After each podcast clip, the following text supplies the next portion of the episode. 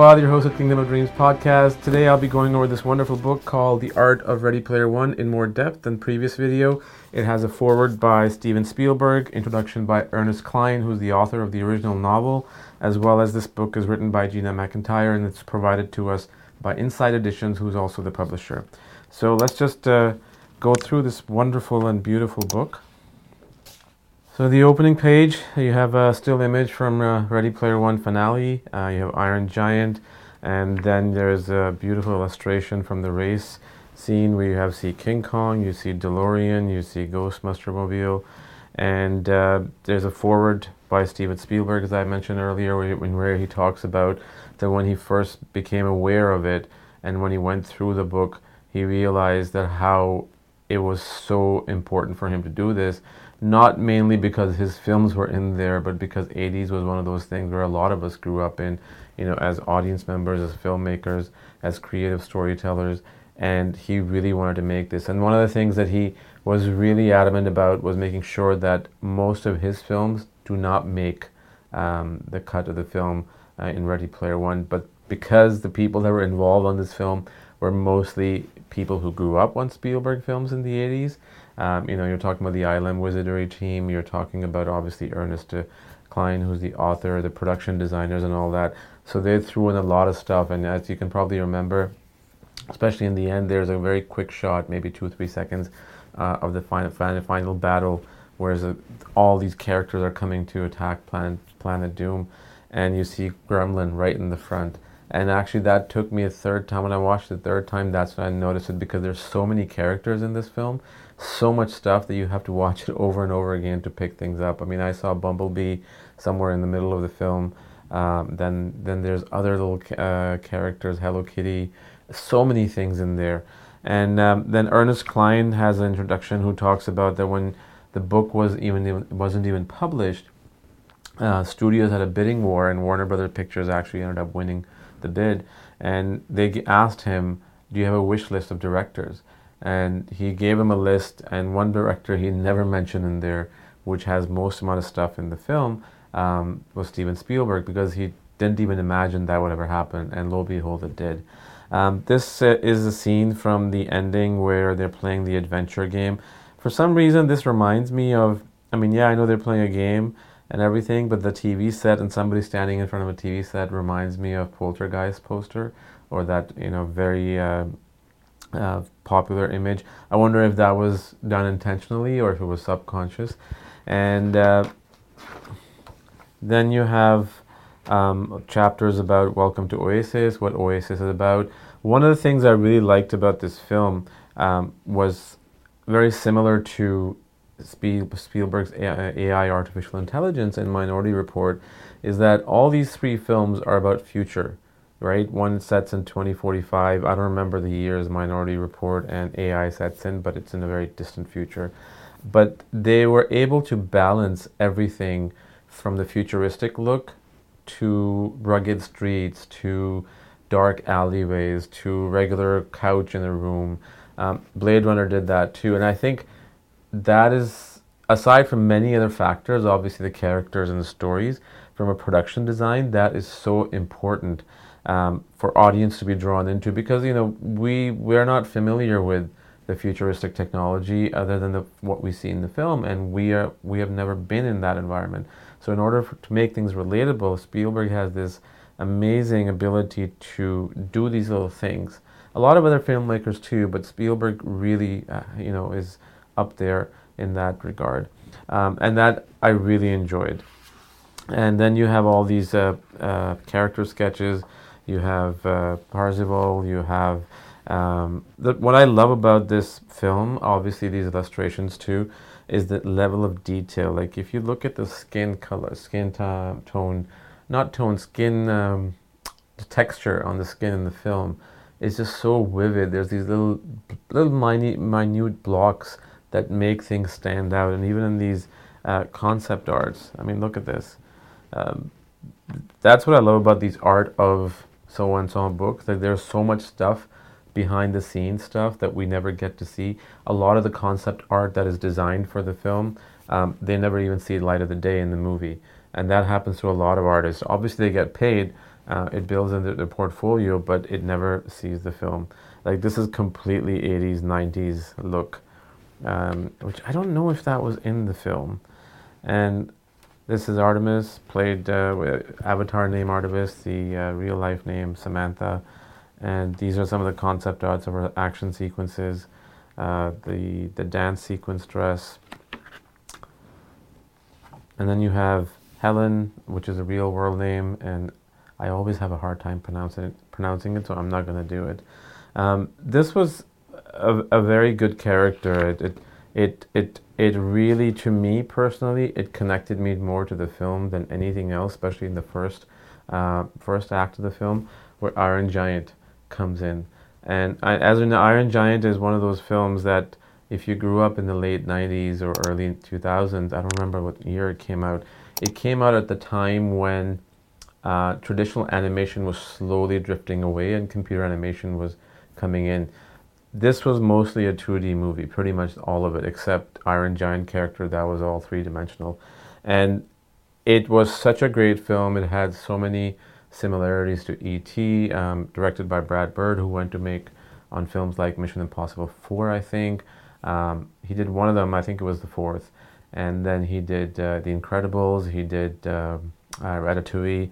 And the film opened up, I think they had expectations, very high expectations, because it was a non Disney animated feature, which at the time was very difficult for non Disney animated films to do well at the box office. It made 5 million on the opening weekend, and I think it probably totaled up to 13 million, which was like three times or four times below its uh, production budget. Then you have uh, Daito, uh, Toshiro. Look at these designs. Um, just immense amount of detail and planning that goes into right. Sho, uh, I'm not even going to pronounce his real uh, life uh, character name, and um, yeah, it's just amazing. This is the uh, James Halliday attic room. This reminded me a lot of the scenes from Goonies, Home Alone, um, and um, what was that movie? Gremlins. I think Gremlins had something similar. But it, the idea is that, you know, as an 80s kid or a 90s kid, even, definitely back then, attic was a place to be, you know, like your escape room where you have like everything is all over the place. If you're a movie nerd, you have, or game nerd, you have your Atari system or your Game Boy, and then you have your movie posters and books and all that stuff. And then this is the curator, uh, which was played by Simon Pegg. This scene here, I wondered when I was watching the film that how they did the three-dimensional camera movement. So I was looking at behind the scenes stuff. I mean, I, I, I had imagined they probably had like multiple cameras positioned in an L shape, but it turned out if you look at some of the behind the scene uh, making of, they had at least, I'm willing to bet, at least 15 to 20 cameras in an L shape. So it was recording everything from this angle and this angle simultaneously. And, uh, and, it just came out to be this amazing piece where a curator would be showing uh, Parzival the, the three-dimensional archive uh, scene from uh, Hall- James Halliday's past, and he would just swipe, and the camera would shift. And um, then you have uh, all these beautiful illustrations. They're just marvelous stuff in there. And you know, Nolan Sorrento, one of the things I really liked about this antagonist, it's so important to have your protagonist um, feel relatable. You have to have a strong antagonist, and that's one of the things that a lot of great films have. Um, you know, you look at um, Batman, um, uh, Dark Knight Rises. You know, the Joker antagonist. You have Schindler's List. You have, uh, you know, you have this film. Um, then you have so many other films like Gladiator, the strong antagonist which show just shows as human as well with vulnerabilities really sets things up. And one of the things that they showed with Nolan Nolan Sorrento was uh, his his weakness was more or less that he didn't know he didn't want to kill anyone. He was always giving orders, and which is why in the end he finally holds a gun. Um, Eirok uh, loved his design and his personality. It was like a, a, you know, like a humor character. Every time he said something, it sounded like a film nerd, which I, I thought was pretty neat. Yeah, look at these. And this was um, all the uh, motion capture uh, animation that was done in this uh, studio. One of the things Spielberg talks about that how he uh, did not, he actually enjoyed after he was done the motion capture part. He was so glad to be on a real, you know, live action set because that's something that he had been used to all his life. And uh, this scene is the one where, right here, you see Bumblebee right here and all these other characters. That's one of the few scenes in the entire film where you see a ridiculous amount of characters just walking around and you can't figure out who is who. You really have to pay attention. I'm imagining some of these characters that you see in this illustration were in the film in the distant background. I don't remember picking on them. Um, this is, I'm guessing, some sort of a mall. And then you have the Casino City. I mean, look at this. I, I love this design um, that they did. And a lot of pages with nonstop visual imagery.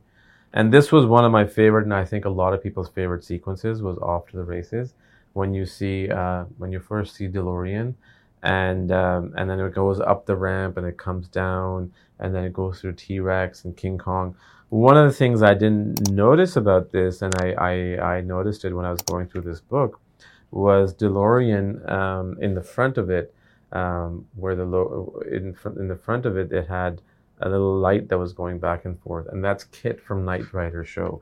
Uh, for those of you who don't know, it's a David Hasselhoff, Hasselhoff TV series where a car has a computer built in, kind of like Siri now, but much more advanced and it had the light on the hood and in the front, and I think that was a little tribute they did to uh, Knight Rider. Like this is the light that I'm talking about right here in the front, and this is the illustration of T Rex chewing up the car. Like if you look at this, right, like you have so much great stuff happening. You have like an old New York type feel, then you have you know it presented in a motion capture animation. Then you have this you know time machine, uh, DeLorean, and then one of the things that they did in Wade's world, the place that he lived, where the film opens up on, and he comes down like four or five stories, they actually built a real uh, stack of trailers on top of each other, as and this is some of the illustrations. And I was uh, watching uh, one of the interviews of production designer uh, Alex, uh, I forget his last name, he said that the way they stacked it up, they wanted to make sure that it was not just built that way. They wanted to make sure it came across like over time. You know, these trailers kind of popped in as population grew, so it had to look not perfect or not designed from scratch, and uh, and everything else around it obviously was uh, computer animation, uh, sorry, motion capture animation, and this entire uh, office uh, that was where everybody was playing the game, uh, was built on Warner Brothers studio lots in London. And because to avoid any kind of extra production cost, they had to find an exterior which was in UK, not in back in states, that would look like you know uh, Ohio. So they went to Birmingham, which is about a couple of hours away from UK, and that's where they shot all the stuff that was exteriors, like the uh, the ending, um, everything, the streets, all that stuff they shot in in Birmingham.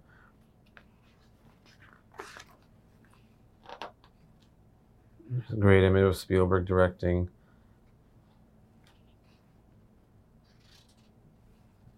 The suits were pretty neat too, um, and the gloves, and uh, everything was done so much aesthetically nice. And this scene, chaos at the distracted globe, um, you know, when uh, our protagonists come under attack uh, and they can't find a way out, uh, Parzival he takes the Zemeckis cube, which he had bought earlier after winning the first key, he throws it out there and it reverses time and gives them time, enough time to escape. Instead of showing that they're going to get on DeLorean and go back and change time, they just use something very small, very simple, and got the point across as a little nudge to Back to the Future trilogy. So this was a real explosion they did. Um, if you watch the behind the scene um, footage, the actual trailer stack that they built, they blew it up uh, in real time and they had to I, I remember watching the behind the scene where uh, they had to practice and rehearse obviously so many times just to make sure the camera angle is right the actor's movement is right and everything is to the t before they actually shoot, and it came out perfectly at the end. So the scene about The Shining, um, again, something new to me. Uh, in the book, they were supposed to go to a film called War Games, which I, I remember seeing it as a kid, and I have to watch it again. It's been such a long time. Um, but Spielberg changed it to The Shining because of his relationship with Stanley Kubrick, his friendship over the last, you know, when he was alive, and obviously he did um, uh, artificial intelligence, which was being developed by Stanley Kubrick, and after he passed away, Spielberg directed that a couple of years later. And in order to recreate the the hotel scene, the team um, behind the scene really tried to mimic it using you know computer imagery. But every time they tried that, it, it didn't work out. So what they did was they went back to the film stock of The Shining and they replicated everything digitally and they put all these characters that were motion capture characters in this environment. And that's why it t- turned out to look almost identical uh, and just perfect. This is the famous uh, the Blood River scene, the illustrations for it. Yeah. I'm just so glad that they published this book. This is Planet Doom. And then you have all these beautiful, beautiful illustrations. That's the Zemeckis cube that I was talking about. This I thought was pretty neat. Maybe this is me looking into it too much. Um, you know, you have a T Rex, which is a character from one of the Spielberg films, Jurassic Park, and then you have Napoleon. Napoleon was a series that Stanley Kubrick was developing uh, before he passed away. And then in about a couple of weeks ago, Spielberg announced that they had been developing a mini series based on Stanley Kubrick's notes. So I wonder if this is just a little tribute to their friendship. Um, you know, Napoleon riding T Rex, uh, as in like Stanley Kubrick and Spielberg's friendship. And there's a nice, look at this, and there's a nice little pullout here.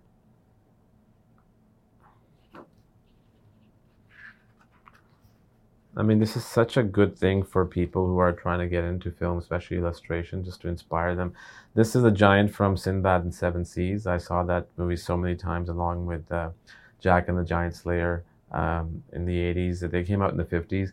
If you watch them now, yeah, you may think, okay, well, the animation is so, you know, not up to par. Obviously, it was the 50s, but if you look at it from that perspective, especially the stop motion, it, it's just amazing what they were able to achieve like over 70 years ago. Right? And there's the famous Iron Giant sequence.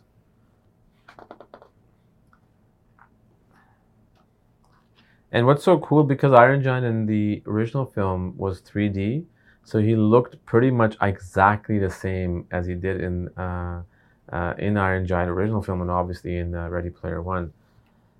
And then this scene where he's uh, uh, creating a pathway for Parzival and Artemis um, above the lava, and eventually he falls into it.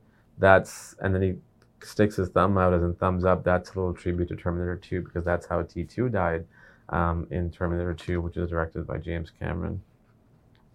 Speaking of James Cameron, one of the things I really enjoy with very few directors, and James Cameron, Steven Spielberg being the two of them, whenever they use special effects of any kind, CGI, motion capture, you look at Abyss, you look at Avatar, you look at Terminator, you look at Jurassic Park, you look at um, Indiana Jones, you look at so many other films, uh, Minority Report, AI, they're just so blended in properly that if you look at the films back that made that were made back then now, they look way better than some of the stuff that's being done right now. Um, and I think that's a really great salute to them that they are able to figure out how to balance them two and make them realistic looking. Yeah, and that's it, guys. Um, so this was the book, uh, Ready Player One, The Art of Ready Player One, published by um, Insight Edition, right here, right here. So what I'm going to be going through in the next little while is that the way the format of the show is, um, you know, as you know, it started off as being focused on Spielberg, Amblin, and DreamWorks, but now it's sort of expanded to cinema worldwide. Um, we'll still be doing a lot of stuff that Spielberg, Amblin, and DreamWorks, uh, just because a lot of great films that came out in the 80s and the 90s, even the last 20 years, were uh, based out of that. Um, but at the same time, we're going to be covering uh, films like uh, we're going to have people on our show that have worked on films like Die Hard, uh, Home Alone 1 and 2, uh, Crimson Tide, Top Gun, Um, I'm just trying to remember. There's so many names. We have got about, you know, enough interviews or conversations scheduled to have episodes three times a week until mid-May. And then aside from that, on you know that would be Monday, Wednesdays, and Thursday. Uh, Monday, Wednesdays, and Fridays. And then Tuesday and Thursday, I'm trying to play around a couple of things. Um, at least one of those days, I will have uh, uh, a review like this on a book. So we have Art of Ready Player One. I still have to go to the la- through the last part of the Jurassic World book. Then there's a Jurassic Park trilogy book, which will be um, uh, made into three different parts as well. Then there's Jaws, uh, um, Jaws Memories from Martha Vineyard. Then there's Die Hard. Then there's Tenet, and so much other stuff. Um, and yeah, one of the interviews that I'm really looking forward to, uh, that I've been trying to get for a long time, I finally got it, uh, is uh, Lorna Cook, one of the directors of one of my favorite films, Spirit Stallion of Cimarron. So a lot of stuff co- coming. I mean, these are just some of the things that I mentioned, some of the names. Um, and then, uh, you know, I want to thank you guys for sticking around. Uh, and if you're on Apple Podcasts or Spotify, head over to YouTube to watch these kind of videos so it's more visual and subscribe. And thank you so much, guys. Have a great day.